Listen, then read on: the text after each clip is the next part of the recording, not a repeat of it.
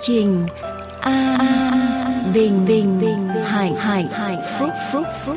Nơi lời của Thượng Đế được rao giảng. Vì nhân loại sống, chẳng phải chỉ nhờ vật chất mà thôi, Mà còn nhờ mọi lời phán ra từ miệng Thượng Đế toàn năng. Như vậy, đức tin đến bởi sự người ta nghe, Mà người ta nghe là khi lời của Thượng Đế được rao giảng. Mọi liên lạc xin quý vị vui lòng gửi về mạng toàn cầu tại địa chỉ anbinhhạnhphúc.com anbinhhạnhphúc.com hoặc điện thoại miễn phí số 1 888 901 4747. Kính lại Đức Chúa Trời là cha toàn năng của chúng con ở trên trời Chúng con cầu xin thần linh của Ngài đổ xuống tràn đầy trên chúng con khi chúng con cùng nhau nghe lời của cha trong chương trình phát thanh hôm nay. Cầu xin Đức Thánh Linh dùng lời của Ngài thấm vào trong tâm hồn của chúng con và kéo chúng con gần lại với Ngài, kéo hội thánh của Ngài, kéo những ai lắng nghe trên đài truyền thanh gần lại với Ngài.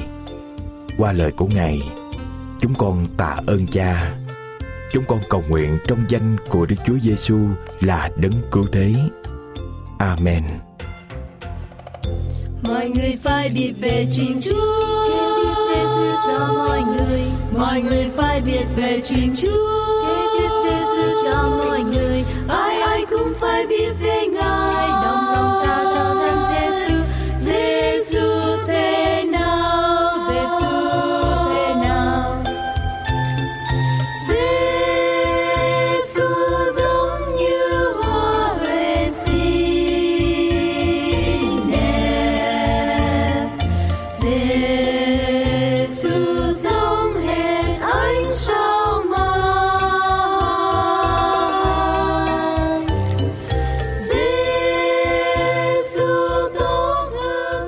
Đây là chương trình phát thanh an bình và hạnh phúc, rao giảng phúc âm đời đời trên đài AWR. Đi nói cho mọi người hỏi. Mọi người phải biết về chuyện Chúa. Mọi người. Mọi người phải biết về chuyện Chúa. Kể cho mọi người. Ai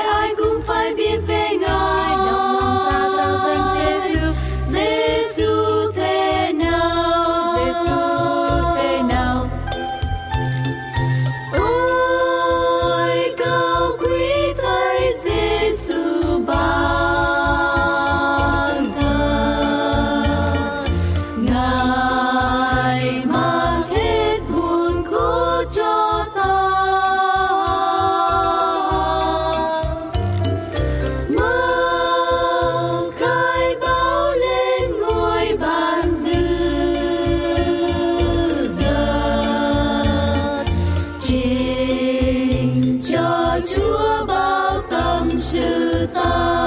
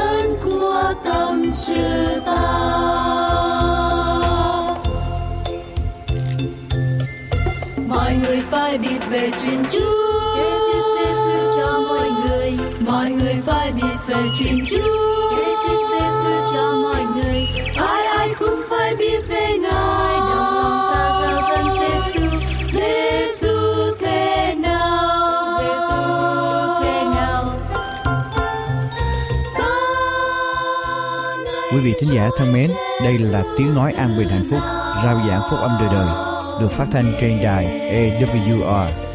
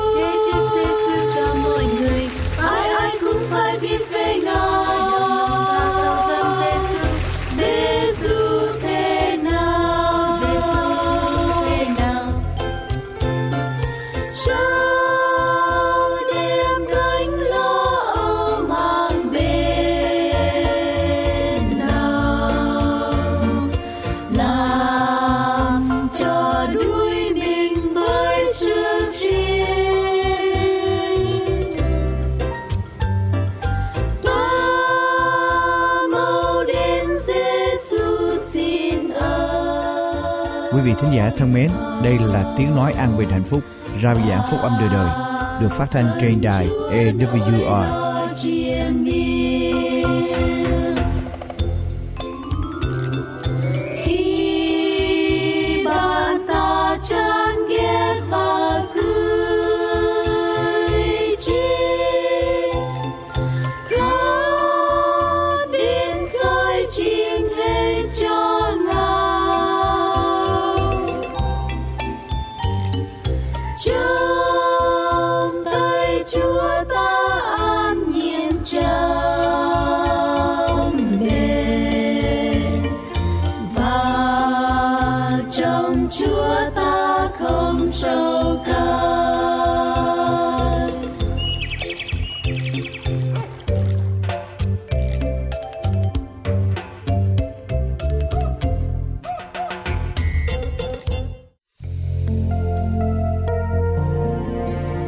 Trình phát thanh của Đài An Bình Hạnh Phúc với chủ đề Lẽ thật ngày Sa-bát xin gửi lời chào đến toàn thể quý vị và các bạn đang lắng nghe chương trình ngày hôm nay.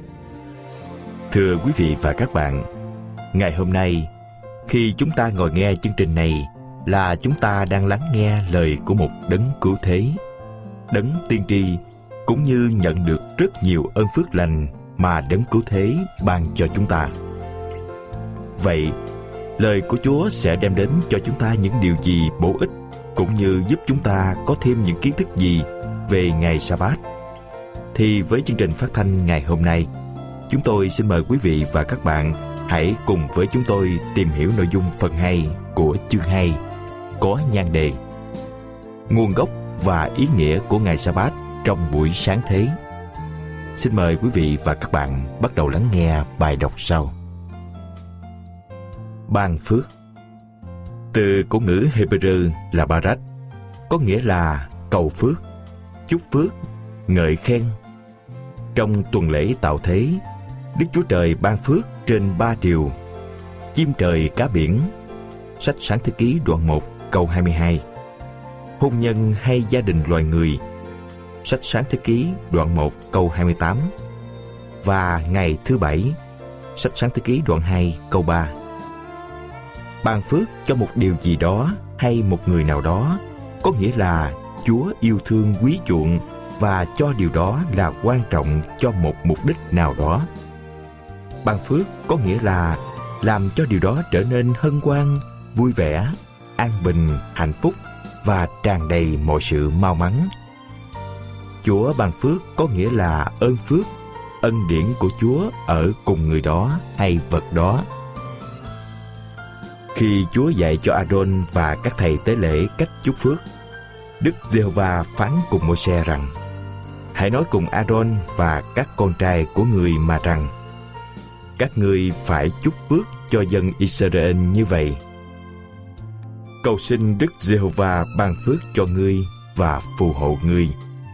Cầu xin Đức Giê-hô-va chiếu sáng mặt Ngài trên ngươi và làm ơn cho ngươi cầu xin Đức giê va đối xem ngươi và ban bình an cho ngươi. Sách Dân số ký, đoạn 6 câu 22 đến câu 26. Lời chúc phước này bao gồm có 5 phần. 1.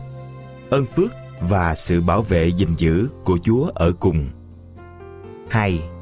Chúa ngự trị và vui lòng trong đó. 3. Sự thương xót của Chúa ở cùng. 4. Chúa đối xem, mắt Chúa chăm nhìn, tức là có sự đồng ý của Chúa. 5. Chúa ban bình an. Khi Chúa ban phước cho ngày thứ bảy Sa-bát, tức là Chúa thực hiện cả năm yếu tố trong sự chúc phước trên.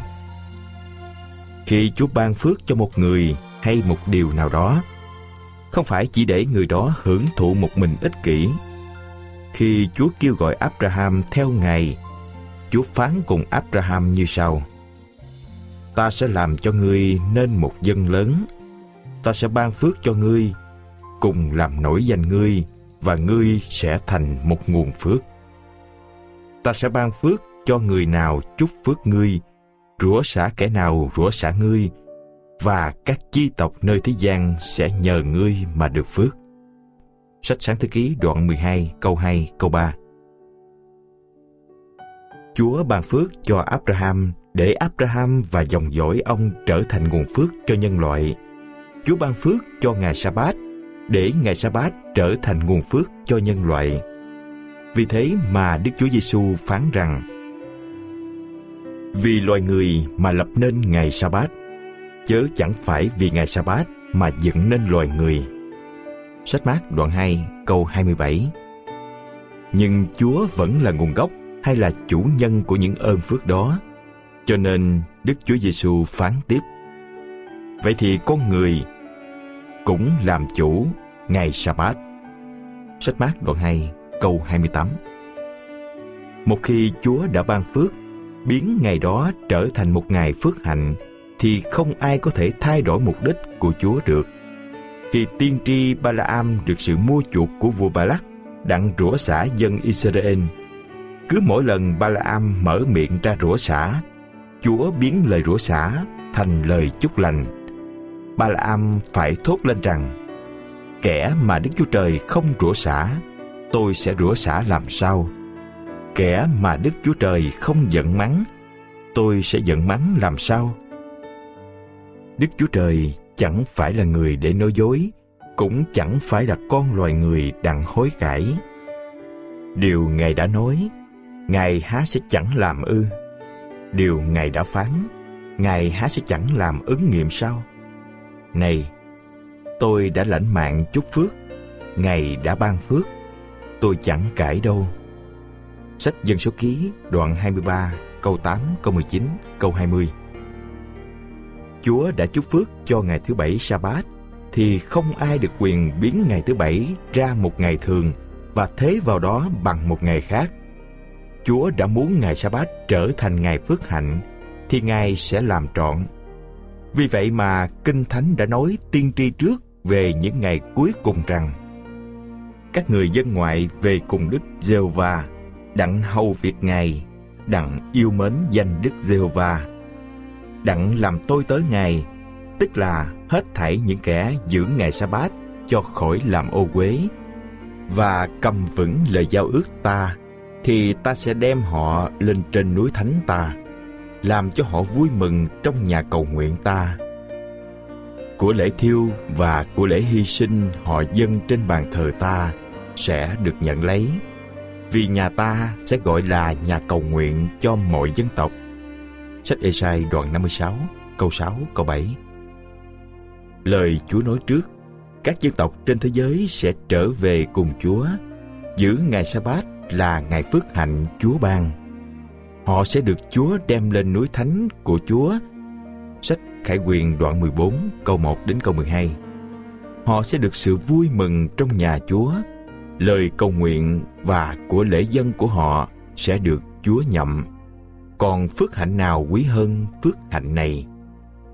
Vì thế mà Kinh Thánh đã khuyến khích chúng ta phải gắng sức vào sự yên nghỉ đó, hầu cho không có một người nào trong chúng ta theo gương kẻ chẳng tin kia mà vấp ngã. Sách Hebrew đoạn 4 câu 11 Ngoài ra, để duy trì và phát triển phước hạnh của ngày sa-bát cho mọi người, Đức Chúa Giêsu phán: Ngày Sa-bát có phép làm việc lành. Sách Matthew đoạn 12 câu 12. Và Ngài cũng khuyến khích chúng ta hãy cầu nguyện để khỏi chạy nạn hay trốn tránh trong ngày Sa-bát. Sách Matthew đoạn 24 câu 20. Đặt làm ngày thánh. Hành động làm nên thánh ngày Sa-bát là một hành động đặc biệt. Chúng ta nhớ rằng Giây phút này, tội lỗi chưa hiện diện trong thế giới chúng ta, cho nên không một điều gì bị ô nhiễm bởi tội lỗi để khả dĩ gọi là trần tục. Nói một cách khác, gọi một vật là thánh trong một thế giới hoàn toàn thánh thiện là một hành động không cần thiết. Thế nhưng, hành động của Chúa đặt ngày thứ bảy làm ngày thánh trong một thế giới mà mọi sự đều là thánh thiện và tốt lành, vừa nâng cao địa vị của ngày sa-bát lên trên mọi vật mà Chúa đã tạo thành, vừa chứng tỏ cho ta biết rằng Chúa có một chủ ý đặc biệt cho ngày thứ bảy. Trong tuần lễ tạo thế, Chúa không gọi một điều gì mà Ngài đã tạo nên là thánh, ngoại trừ ngày thứ bảy. Vì thế mà, lời Chúa phán dặn chúng ta trong Kinh Thánh sách Esai đoạn 58 câu 13 là phải coi ngày thánh của Đức Giê-hô-va là đáng kính và tôn trọng ngày đó. Trong điều răn thứ tư thì Chúa phán rằng, hãy nhớ, Sách xuất Ai Cập ký đoạn 20 câu 8 Làm nên thánh đến từ tiếng Hebrew là Wadat. Wadat có nghĩa là làm cho sạch, làm nên thánh những gì được biệt riêng ra với mục đích sử dụng cho việc thờ phượng Chúa. Những gì đã được biệt riêng ra cho việc thờ phượng Chúa không được dùng cho việc hàng ngày. Chúng ta phải có thái độ cẩn thận đối với chúng vì đó là những gì thuộc về Chúa. Chúng ta hãy suy nghĩ những câu kinh thánh sau. Những gì thuộc về Chúa phải được biệt riêng ra. Sách xuất Ai Cập ký đoạn 13 câu 2. Các thầy tế lễ được biệt riêng ra thánh cho việc phụng sự Chúa. Sách xuất Ai Cập ký đoạn 28 câu 41, đoạn 29 câu 1. Sách 1 Samuel đoạn 7 câu 1 Bàn thờ trong đền thờ được biệt ra thánh. Sách xuất Ai Cập ký đoạn 29 câu 36. Sách 1 Các vua đoạn 8 câu 64. Nơi Chúa ngự là thánh. Sách xuất Ai Cập ký đoạn 3 câu 1 đến câu 5. Sách Giô-xê đoạn 5 câu 13 đến câu 15. Qua đát thuộc về lãnh vực thánh và dành riêng cho Chúa, được dùng trong việc thờ phượng Chúa vì thế mà Kinh Thánh còn gọi ngày thứ bảy Sa-bát là ngày nghỉ của Giê-hô-va Đức Chúa Trời ngươi. Sách xuất Ai Cập ký đoạn 20 câu 10. Đức Chúa Giêsu tuyên bố rằng Ngài là Chúa của ngày Sa-bát hay là ngày Sa-bát là ngày của Chúa hay Chúa Nhật. Sách Mát đoạn 2 câu 28, sách Khải Quyền đoạn 1 câu 10. Cho nên trong ngày Sa-bát không được làm những việc hàng ngày, việc hướng về đời sống vật chất. Kinh Thánh bảo, hãy làm hết công việc mình trong 6 ngày. Sách xuất Ai Cập ký đoạn 20 câu 9 Kinh Thánh sách Esai đoạn 58 câu 13 thì dạy chúng ta rằng Ngừa giữ chân mình trong ngày sa-bát không làm vừa ý mình trong ngày thánh của ta tôn trọng ngày đó không đi đường riêng mình không theo ý riêng mình và không nói lời riêng mình. Một cách tích cực hơn, Đức Chúa Giêsu dạy chúng ta hãy làm việc lành trong ngày Sa-bát. Sách Matthew đoạn 12 câu 12 Việc lành là việc theo lời Chúa dạy trong Kinh Thánh. Ngày Sa-bát còn được dùng để thờ phượng Chúa. Sách Lê Vị Ký đoạn 23 câu 3 Sách Xuất Ai Cập Ký đoạn 35 câu 2 sau này, sau khi Chúa đã tái tạo dựng muôn loài vạn vật, mọi xác thịt sẽ đến để thờ phượng Chúa trong ngày sa-bát. Sách Esai đoạn 66 câu 22-23 Một gia đình phải có người làm chủ, một quốc gia phải có người lãnh đạo, một vũ trụ cũng phải có một đấng tối cao cai trị. Ngày sa-bát nhắc chúng ta nhớ đến Thượng Đế là Đức Chúa Trời toàn năng là đấng tối thượng của vũ trụ. Ngoài ra, Ngài Sa-bát còn nhắc nhở chúng ta lý do chúng ta thờ phượng Đức Chúa Trời toàn năng vì Ngài là đấng tạo hóa. Lý do Chúa không muốn chúng ta thờ các thần khác vì tất cả đều được Ngài tạo thành. Chỉ có Ngài là xứng đáng để chúng ta thờ lại. Điều răn thứ tư nhắc nhở chúng ta như sau. Hãy nhớ ngày nghỉ Sa-bát, đặng làm nên ngày thánh. Ngươi hãy làm hết công việc mình trong sáu ngày, nhưng ngày thứ bảy là ngày nghỉ của Jehovah Đức Chúa Trời ngươi. Vì trong sáu ngày Đức Jehovah đã dựng nên trời đất, biển và muôn vật ở trong đó. Sách xuất Ê Ký đoạn 20 câu 8 đến câu 11 Đức Chúa Giêsu và ngày Sa-bát Người cơ đốc Phục Lâm tin rằng Đức Chúa Giêsu là một trong ba ngôi của Thượng Đế toàn năng. Ngài cùng với Đức Chúa Cha và Đức Thánh Linh sáng tạo ra vũ trụ này. Chúng ta hãy suy gẫm những câu kinh thánh sau. Ban đầu có ngôi lời, ngôi lời ở cùng Đức Chúa Trời, và ngôi lời là Đức Chúa Trời. Muôn vật bởi Ngài làm nên. Chẳng vật chi đã làm nên mà không bởi Ngài. Sách văn đoạn 1, câu 1, câu 3 Đức Chúa Trời phán rằng Chúng ta hãy làm nên loài người như hình ta và theo tượng ta. Sách Sáng Thế Ký đoạn 1 câu 26 Hãy có đồng một tâm tình như đấng triết đã có. Ngài vốn có hình Đức Chúa Trời, song chẳng coi sự bình đẳng mình với Đức Chúa Trời là sự nên nắm giữ. Chính Ngài đã tự bỏ mình đi, lấy hình tôi tớ và trở nên giống như loài người. Sách Philip đoạn 2 câu 5 đến câu 11 Ý nghĩ trong ngày thứ bảy sa-bát thánh để thờ phượng đấng tạo hóa, tức là chúng ta thờ lại Đức Chúa Giêsu là một trong ba ngôi của Đức Chúa Trời toàn năng và chúng ta tôn Đức Chúa Giêsu là đấng tạo hóa bình đẳng với Đức Chúa Trời và là đấng tái tạo cuộc đời của chúng ta. Vậy, nếu ai ở trong đấng Christ thì nấy là người dựng nên mới. Những sự cũ đã qua đi, này mọi sự đều trở nên mới.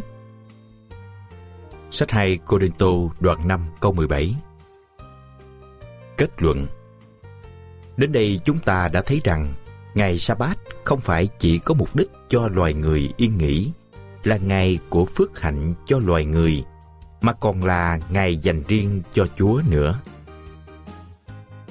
Một ngày được dành riêng để thờ phượng Chúa, một ngày cho chúng ta biết rằng Đức Chúa Trời ta thờ lại khác hẳn những thần khác mà người ta thờ lại. Nếu chỉ quan tâm đến sự yên nghỉ chúng ta có thể lấy một ngày khác để yên nghỉ nhưng chúng ta không thể làm cho ngày đó trở nên thánh và cũng không thể làm cho ngày đó trở nên phước hạnh được. Hơn thế nữa loài người không được quyền thay đổi hay quỷ bỏ một ngày thuộc về chúa. Được chúa dạy hãy biệt riêng ra thánh cho chúa để công nhận quyền tạo hóa của ngài. Kính thưa quý vị và các bạn nghe đài thân mến Đối với loài người chúng ta, thì ngày thờ phượng Đức Chúa Trời là ngày được đặt lên trước hết. Cho nên chúng ta phải tôn trọng Đức Chúa Trời, chứ không phải việc làm của chúng ta được coi trọng trước, rồi mới đến việc thờ phượng Đức Chúa Trời. Do đó, chúng ta chưa được sự hiện diện tuyệt đối của Đức Chúa Trời trong sự thờ phượng và trong tâm linh của chúng ta. Hãy biết sống và suy nghĩ cũng như làm theo lời chỉ dạy của đấng tiên tri đấng đã đem đến bình an phước hạnh và hạnh phúc cho tất cả mọi người trên thế gian này. Hãy dành riêng ngày sa bát cho chúa, để chúng ta biết rằng đức chúa trời ta thờ lại khác hẳn những thần khác mà người ta thờ lại. Thưa quý vị và các bạn, bài đọc của chúng tôi đến đây xin kết thúc. Xin cảm ơn quý vị và các bạn đã cùng chúng tôi lắng nghe bài đọc ngày hôm nay.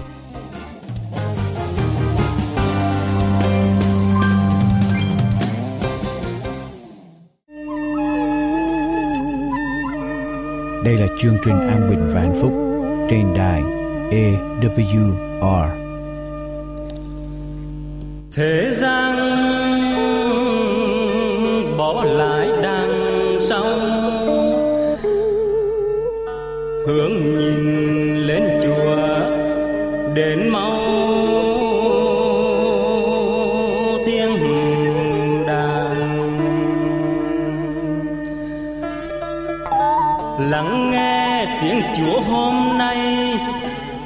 cõi làm nên thành mừng ngày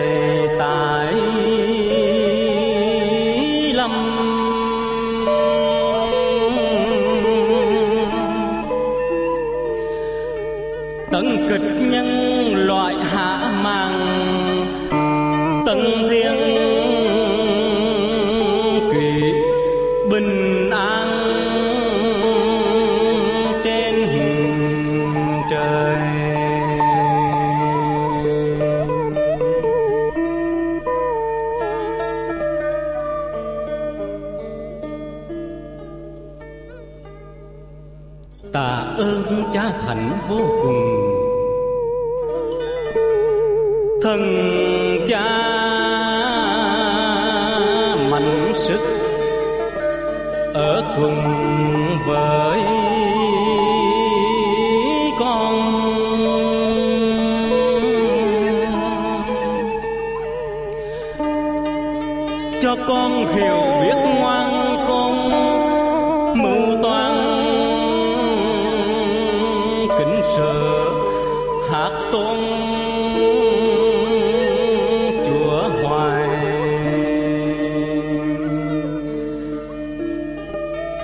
Thế gian con để ra ngoài thần linh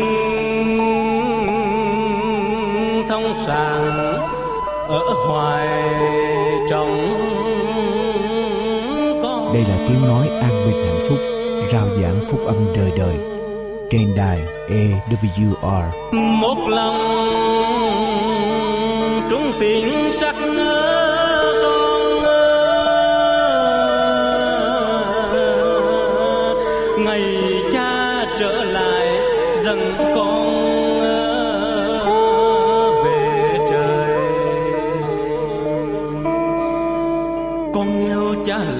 cha ơi cho con sống mãi đời đời trong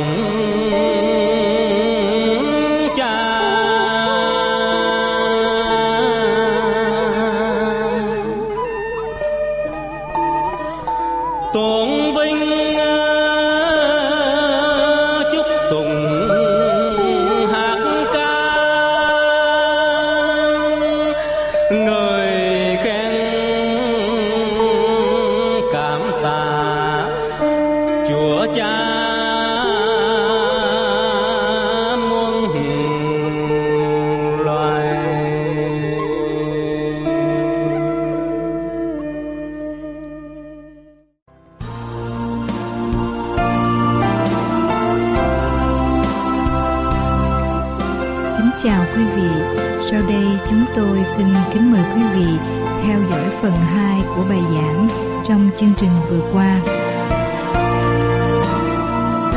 Ở trong sách Malachi đoạn 1 Quý vị mở với tôi. Malachi đoạn 1 Malachi đoạn 1 câu số 6 Con trai tôn kính cha mình. Đầy tớ tôn kính chủ mình. Vậy nếu ta là cha, Nào sự tôn kính thuộc về ta ở đâu? Và nếu ta là chủ, Nào sự kính sợ ta ở đâu? Đức Giê-hô-va vạn quân phán vậy cùng các ngươi hỡi các thầy tế lễ khinh dễ danh ta. Các ngươi nói rằng chúng tôi khinh dễ danh Ngài ở đâu? Các ngươi dâng bánh ô hế ở trên bàn thờ ta. Rồi các ngươi nói rằng chúng tôi có làm ô hế. Ngài ở đâu? Ấy là ở điều các ngươi nói rằng bàn thờ của Đức Giê-hô-va đáng khinh dễ. Cho nên chúng ta đem cái điều xấu xa, cái điều tệ nhất không phải là điều số một đến để dâng cho Chúa. Câu số 8 khi các ngươi dâng một con vật mù làm của lễ, điều đó há chẳng phải là dữ sao? Khi các ngươi dâng một con vật què hoặc đau, điều đó há chẳng phải là dữ sao? Thử dâng nó cho quan trấn thủ ngươi, thì người há đẹp lòng và vui nhận cho ngươi sao?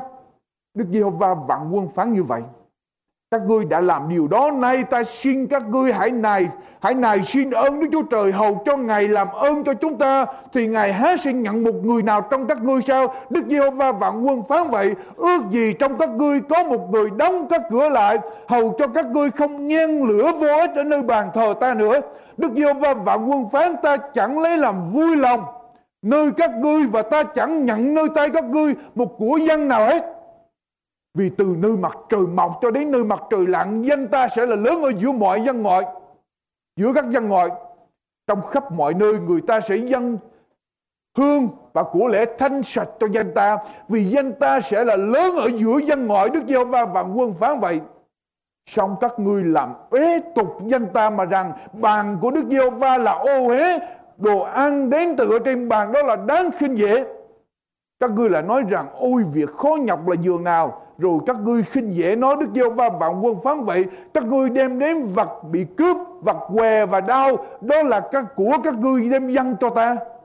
Ta há có thể nhận vật này nơi tay các ngươi sao? Đức Giêsu va phán vậy, đáng rủa thay là kẻ hay lừa dối ở trong bầy nó có con đực, mà nó hứa nguyện và dâng con như thế nào?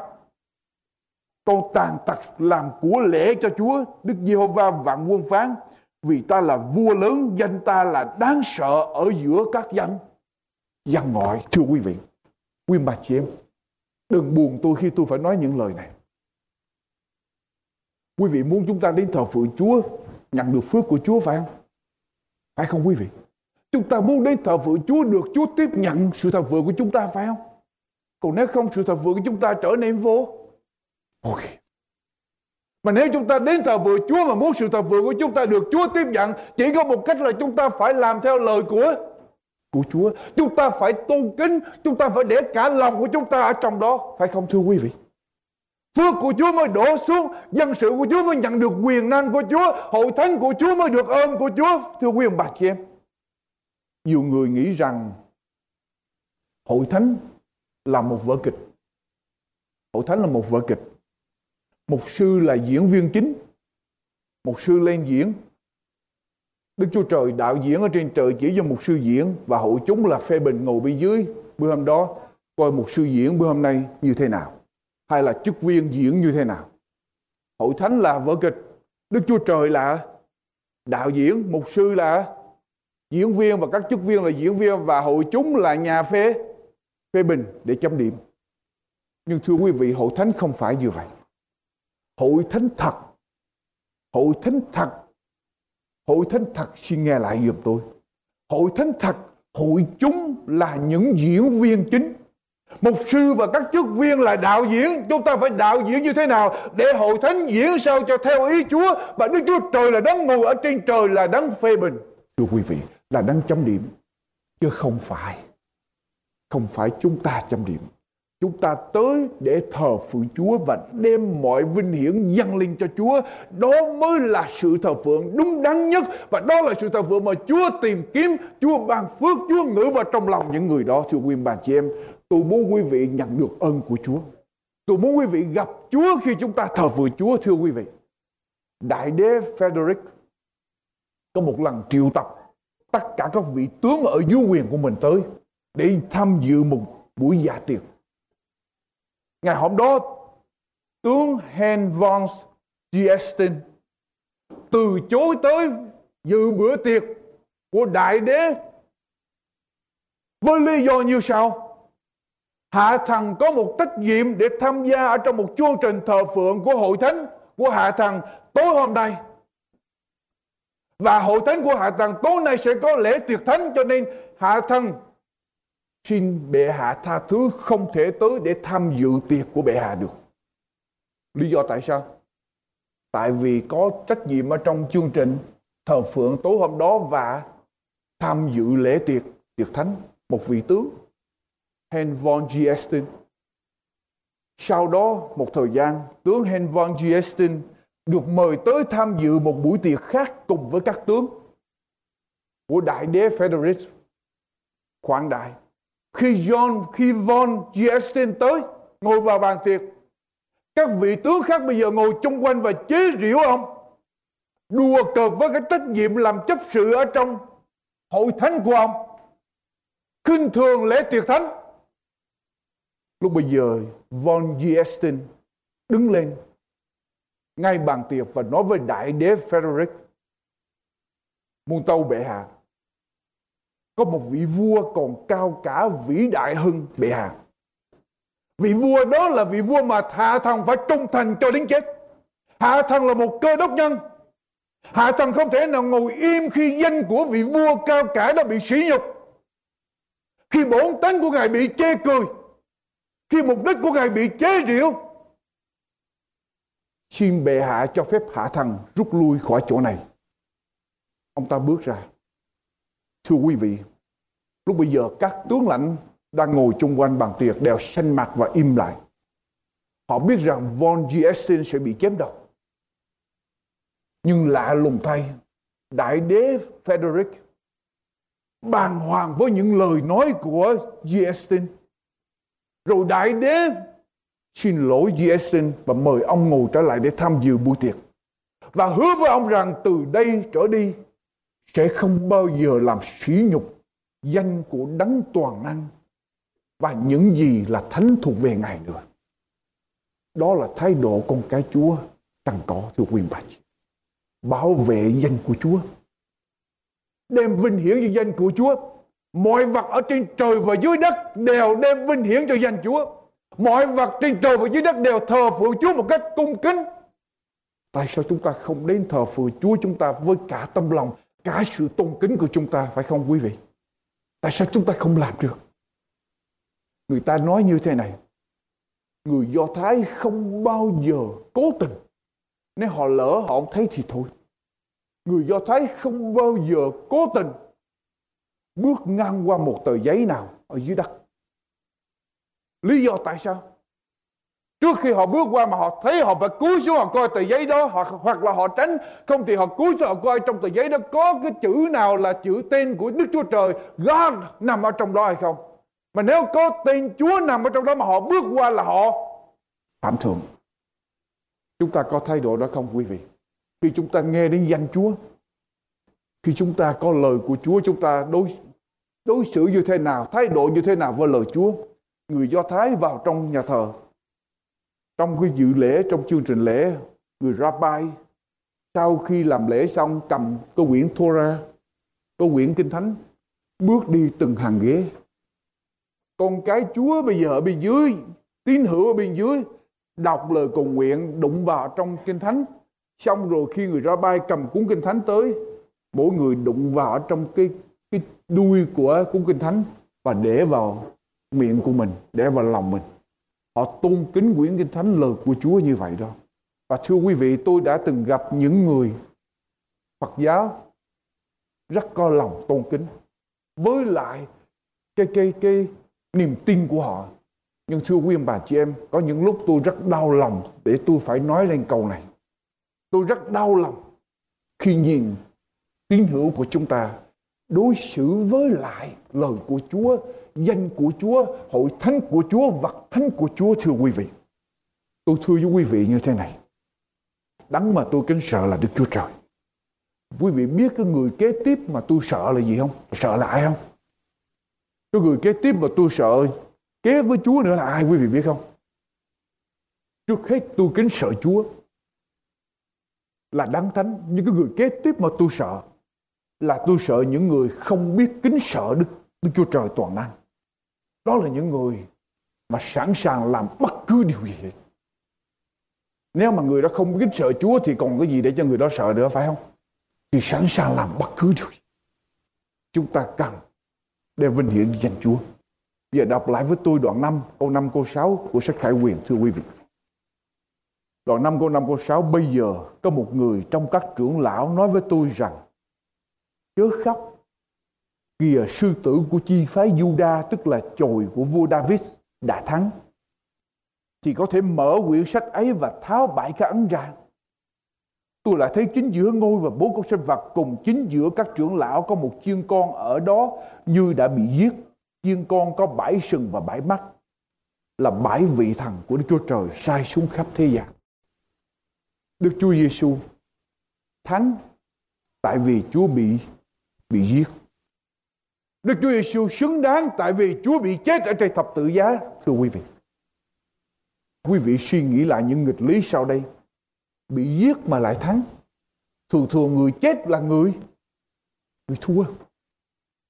Ở trong một trận chiến người chết là người thua ở đây bị giết mà lại thắng, bị chết mà lại được thờ. Bị đóng đinh ở trên thập tự giá mà được gọi là xứng đáng để nhận sự vinh hiển, tôn quý và quyền năng của cả vũ trụ. Bị người ta cướp, lột hết tất cả, ngay cả mạng sống. Mà cuối cùng lại ngồi ở trên ngôi với Đức Chúa Trời toàn năng. Quý vị thấy điều gì thưa quý mà chị em? Ở trong cái dục lại có cái vinh. Ở trong cái yếu có cái mạnh ở trong cái thua cái thắng ở trong cái mất mát chúng ta có được mọi sự trở lại còn cái Chúa chúng ta đi theo Chúa chúng ta chỉ muốn có thêm Chúa cho cô ngồi ở trên đỉnh vinh quang, ngồi ở trên ngôi của Chúa thì cô ngồi con chấp nhận. Nhưng mà bảo con vác thập tự giá với Chúa tới đầu Golgotha thì không được. Chúng ta đi theo Chúa, chúng ta không chấp nhận. Chúng ta chỉ muốn vinh mà không muốn nhục. Chúng ta sợ những hoạn nạn. Trong khi đó Chúa phải bị giết rồi Chúa mới được xứng đáng để thờ lại. Chúa nói, ai muốn theo ta phải liều mình vác thập tự giá mà theo ta. Quý vị biết không? Cứ mỗi lần mà khoảng mùa thu trở về tôi nhìn những cái cây cành lá sum xê lá bắt đầu trở nên vàng vàng. Xong rồi tới mùa đông về, những cơn gió mạnh thổi tới, thổi đến cái độ mà lá cây rụng hay trơn xuống. Tôi nhìn lại thấy những cái thân cây trơ trụi. Tôi thấy sao Chúa phá hủy một cái công trình đẹp của Chúa như vậy. Tàn nhẫn với những cái cây đẹp như vậy. Nhưng quý vị biết không, tôi nhận thức ra một điều những cơn gió mà thổi tới làm cho lá cây rụng hết trơn xuống còn lại cành không rồi lá vàng đó rụng xuống ở dưới đất để làm gì quý vị biết không để ủ xuống phân bón và giữ cho cây suốt ở trong cả mùa những cái đau khổ nhọc nhằn ở trong đời sống của chúng ta, có những giây phút tưởng chừng như cướp đi sự sống của chúng ta, lại là điều gây ích lợi, gây dựng chúng ta cho nên thưa quý vị, Hãy cảm tạ cái người mà làm cho mình khổ. Người nào làm cho tôi khổ tức là đang giúp cho tôi để tôi trưởng thành. Rễ tôi càng xuống sâu hơn nữa. Rễ tôi còn xuống sâu hơn nữa ở trong Chúa. Để tôi bám vào Chúa nhiều hơn, thưa quý mà chị em. Nhớ rằng Chúa giết mà Chúa lại được tôn vinh. Chúa viết mà Chúa bị giết mà Chúa lại được vinh hiển. Mọi sự hiệp lại làm ích cho những kẻ yêu mến Đức Chúa.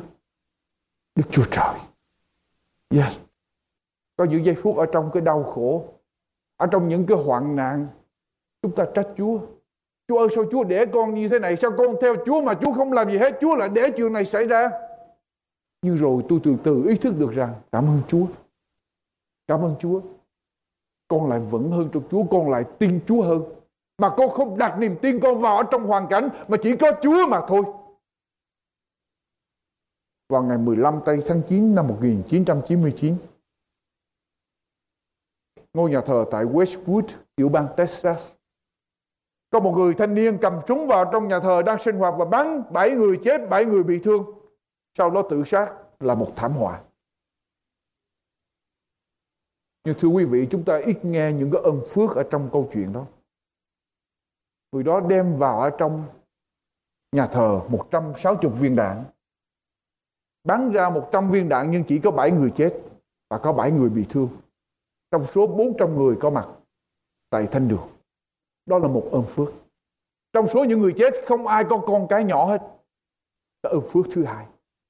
Trải qua cái tai nạn đó rồi, Những cặp vợ chồng ở trong hội thánh Mà có xích mích lục đục với nhau Không có hạnh phúc đó, Vì cái hoạn nạn đó khiến cho Những vợ chồng ở trong hội thánh bây giờ Lại yêu thương lại với nhau hơn nữa Và cùng với nhau để thờ phượng Chúa Họ thấy được cái mỏng manh của cuộc đời Đó là một cái ơn phước Chưa hết cũng vì cái tai nạn đó mà vị mục sư chủ tọa của nhà thờ đó có cơ hội để lên truyền đài truyền hình để được phỏng vấn và ông lợi dụng cơ hội đó để giảng cho cả 200 triệu người theo dõi để mà nghe sự cứu rỗi trong Chúa. Đó là một cái, cái ơn phước. Chưa hết. Sau ngày hôm sau, ngay ngày hôm sau, có ba trường học. Một trường 25 học sinh dâng hiến cuộc đời cho Chúa. Một trường khác 43 học sinh, một trường khác 110 học sinh dâng hiến cuộc đời cho Chúa khi thấy cái thảm họa đó. Ai biết được. Bảy người chết mà cứu bao nhiêu người phải không quý vị? Nước Saudi Arabia cấm không cho được nói đến tên Đức Chúa Giêsu ở trong nước của họ không được làm chứng về Đức Chúa Giêsu nhưng mà vì một nạn nhân ở trong tai nạn tại nhà thờ đó, có thân nhân đang làm việc, đang sống ở tại Saudi Arabia. Cho nên chính quyền ở tại Saudi Arabia cho phép đài truyền hình CNN chuyển trực tiếp cái buổi lễ, tang lễ lên toàn quốc ở tại Saudi Arabia. Và vì cái cuộc truyền hình trực tiếp này, có ít nhất 35 người Nhật quay trở về đầu phục Đức Chúa Giêsu chưa kể những người khác mà chúng ta chưa biết tới. Ai biết được? Ai trong cái họa và trong cái phước phải không quyên bà chiêm Chúa bị giết mà Chúa lại xứng đáng để chúng ta ta thờ. Chúa bị giết mà Chúa kéo cả vũ trụ quay trở lại để thờ phượng Đức Chúa. Đức Chúa Trời. Chúa bị giết mà Chúa biện minh cho danh của Đức Chúa Trời cho thiên sứ trên trời biết rằng Satan hoàn toàn nói dối. Hoàn toàn Satan là kẻ đi vu khống nói láo ở trên thiên đàng, gây sự xáo trộn ra trên thiên đàng. Và nhờ sự chết của Đức Chúa Giêsu mà các thiên sứ bây giờ mới tôn vinh Đức Chúa. Đức Chúa Trời. Thưa quý vị, trong cái phước có cái họa cho nên thưa quý ông bà chị em, tôi nói, tôi đã nói với quý vị và tôi vẫn nói mãi đừng để bất cứ điều gì xảy ra trong cuộc sống của chúng ta khiến chúng ta phàn nàn. Mà quý vị biết không?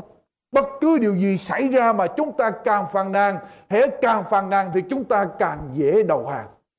Và càng phàn nàn, càng phàn nàn thì không chớm thì chạy quý vị sẽ bỏ cuộc. Cho nên đừng bao giờ phàn nàn. Thấy những gì trong hội thánh, cầu nguyện Chúa và đi tới, đừng phàn nàn. Cho nên chúng ta cần phải đi tới. Cần đi tới tạ ơn Chúa để đi tới để đi tới, cảm ơn Chúa, những gì Chúa ban cho chúng ta. Ở trong gian đoạn 12 gian đoạn 12 câu 24 đến câu 26 gian đoạn 12 câu 24 đến câu 26 quả thật quả thật, ta nói cùng các ngươi. Nếu hột giống lúa mì kia chẳng chết sau khi gieo xuống đất, thì cứ ở một mình. Nhưng nếu chết đi, thì kết quả được nhiều.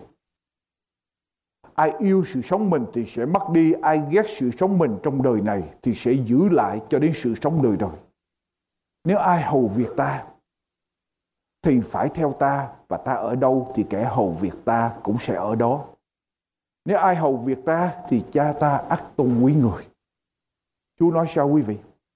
Quý vị gieo hạt giống xuống đất mà hạt giống không chết thì con nảy mầm có lên cây có kết quả được không?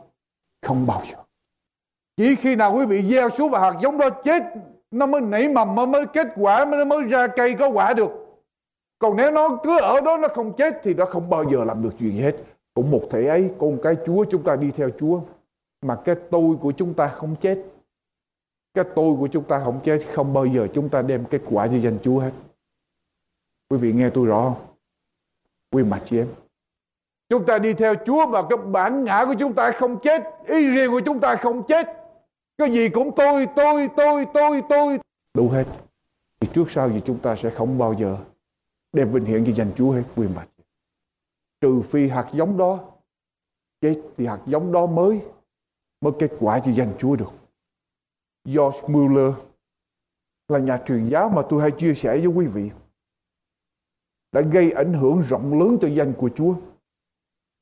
Có một lần có một người bạn thân đến hỏi ông bí mật ở trong đời sống của anh là gì để anh có thể làm sáng danh Chúa nhiều như vậy và Chúa sử dụng anh như vậy. Nghe câu hỏi Mueller gục đầu xuống và trả lời. Đó là ngày mà tôi chết. Bí mật của tôi là cái ngày mà tôi chết. Rồi ông cúi xuống thấp hơn nữa. Ông nói tiếp. George Mueller chết đi. Chết đi ý tưởng riêng tư của Mueller. Chết đi những sở thích, chết đi ý chí, chết đi ham chuộng, chết đi gia đình, chết đi những khen thưởng, tán tụng, phê bình, chết đi những chê bai, hỗ trợ ngay cả của bạn bè, anh em, người thân, không còn gì tất cả. Tôi chỉ còn giữa tôi với Chúa mà thôi. Và Mueller trở thành một công cụ cho Chúa. Đó là bí mật của đời tôi. Đó là lúc mà Chúa bắt đầu sử dụng tôi. Thưa quý vị. Cho nên đừng buồn nếu chúng ta khổ. Người ta nói yêu là chết ở trong lòng một một ít. Tôi nói yêu là chết ở trong lòng nhiều lắm. Và nhờ yêu đó mà chúng ta mới trưởng trưởng thành. Nếu có lỡ khổ vì yêu hay lỡ khổ vì bất cứ điều gì, thưa quý vị, chúng ta có chết đi thì Chúa mới sử dụng chúng ta được. Amen. Có chết đi bản ngã, có chết đi cái tôi, Chúa mới sử dụng được. Thưa quý vị. Ain't no other way. Khi nào mà chúng ta vẫn còn màng đến sự khen chê, màng đến danh lợi, màng đến sự hỗ trợ của bạn bè, của gia đình, dòng họ, anh em. Forget it. Nếu ai muốn theo ta và lìa bỏ anh em gia đình mà cha mẹ, vợ con, tất cả phải không? Để theo ta. Chỉ còn có có ta. Còn có ta thôi. Còn có Chúa thôi, quý vị. Nhờ ơn Chúa để sống. Và một buổi sáng đẹp trời ở tại trường trung học Columbine. Giờ ăn trưa bắt đầu như thường lệ. Một số học sinh đi vào ở trong thư viện để mà làm bài tập đối với lại cô Cassie Berno. Đó là cái giờ cô thích nhất. Đó là lúc mà cô vào ở trong thư viện và chìm đắm ở trong quyển kinh thánh. Ở trong thư viện. Ngay trong cái giây phút ngày hôm đó, có hai thanh niên, Eric Harris và là Dylan Clapboard, mang đầy đạn, mình mang đầy đạn tiến vào trong phòng ăn của trường liền ra những trái bom và bán khắp nơi ở trong câu lạc bộ phòng ăn. Rồi chạy đi hành lang bán vào trong hành lang chạy vào trong thư viện. Tiếng đạn nổ tiếng la hét khắp nơi. Cả hai thanh niên, hai tay sát nhân chạy vào trong thư viện. Một giáo sư ở trong thư viện gọi điện thoại nay quanh quanh khẩn cấp và bảo các học trò hãy chuông xuống. Ở dưới bàn tìm chỗ ẩn nấp. Hai tay sát nhân tông cửa chạy vào trong thư viện. Một tên tới tìm thấy Cassie đang quỳ xuống cầu nguyện và quyết định tới thách thức đức tin của Casey. Tên sát nhân kê súng vào ngay trong màn tang của Casey và hỏi ra lời cho Casey. Cô có thật sự tin Đức Chúa Trời chăng? Tin Chúa chăng? Do you really believe in God? Cô có thật sự tin Chúa chăng? Ngay ở trong một giây phút thử thách đó với Casey quý vị. Cô biết nếu cô nói có, cô có tin Chúa thì cô biết đó là giây phút cuối cùng của đời cô. Nhưng cô bình tĩnh và trả lời, có, có, tôi có tin Chúa. Tay sát nhân nổ súng, bóp cò, viên đạn xuyên màng tan của cô. Cô Casey chết, nhưng cô để lại một cây sự làm chứng, lời chứng mà hàng ngàn người quay trở lại tin Chúa qua cái sự can đảm của cô. Nếu ai chết ở trong đời này, phải còn lại sự sống đời đời. Và cô Casey, khi sống ở nhà thờ, cô thường làm chứng với lại những anh em ở trong nhà thờ như thế này. Tôi không thể nào sống được mà không có Chúa. Cô luôn luôn nói như vậy. I really cannot live without Christ. Tôi không thể nào sống mà không có Đức Chúa Giêsu ở trong lòng tôi. Và cô đã sẵn sàng để tuyên bố với tên sát nhân rằng có tôi có tiền Chúa dù rằng súng đang kê vào trong bàn tang của cô. Và cô sẵn sàng chết cho danh Chúa thưa quý vị. Chúng ta có nói được như vậy không? Quyền bà chị em. Tôi không thể nào sống mà không có Chúa ở trong lòng tôi được. Chúng ta nói được như vậy không? Cũng ở trong số những học sinh ở trường Columbine, Valence Schnur là một học sinh khác cũng cái giờ đó đang ở trong thư viện. Valen là một ở trong những học sinh bị thương nặng nhất mà còn sống sót. Khi hai tên sát nhân chạy vào và bắn loạn ở trong thư viện, cô bị trúng đạn và ở trong bụng. Và cô la lên, oh my God, lại Chúa con. Một tên sát nhân nghe như vậy mới chạy tới. Đưa súng vào và hỏi Đức Chúa Trời, bộ mày thật sự tin Đức Chúa Trời phải không? Cô Valen đang ở trong sự đau đớn can đảm và nói rằng yes, yes, vâng tôi tin Đức Chúa Trời toàn năng. Cha và mẹ tôi đã dạy tôi về Chúa và tôi tin Ngài. Tổng cộng cô trúng 9 viên đạn cùng với những vết thương khác nữa. Cảm ơn Chúa, cô còn sống. Thưa quý vị. Chúa xứng đáng để chúng ta sống và chết cho Chúa, phải không quý vị? Quý bà chị, Chúa xứng đáng để chúng ta sống và chết cho Chúa. Nếu ai vì cớ ta và tin lành mà mất sự sống mình, thì sẽ thì sẽ sẽ đời đời thưa quý bà còn lại đời đời Phần giảng luận của mục sư Dương Quốc Tùng đến đây tạm chấm dứt. Chúng tôi xin kính mời quý vị thính giả nhớ đón nghe phần sau trong chương trình kỳ tới. Mỗi ngày mỗi người trong chúng ta phải lao khổ với đời sống. Chúng tôi ước mong những giây phút ngắn ngủi vừa qua đã đem lại cho quý vị những ơn phước tràn đầy trong tâm hồn. Chân thành cảm tạ quý vị đã dành thời giờ để theo dõi chương trình hôm nay.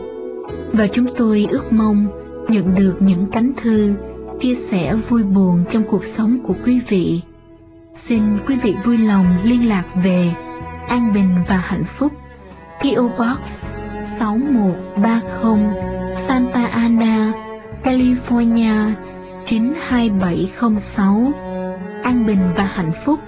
PO Box 6130 Santa Ana, California 92706 hay quý vị có thể liên lạc với chúng tôi qua số điện thoại 1 888 901 4747 1 888 901 4747 Chúng tôi xin chân thành cảm tạ quý vị và hẹn quý vị vào chương trình lần tới.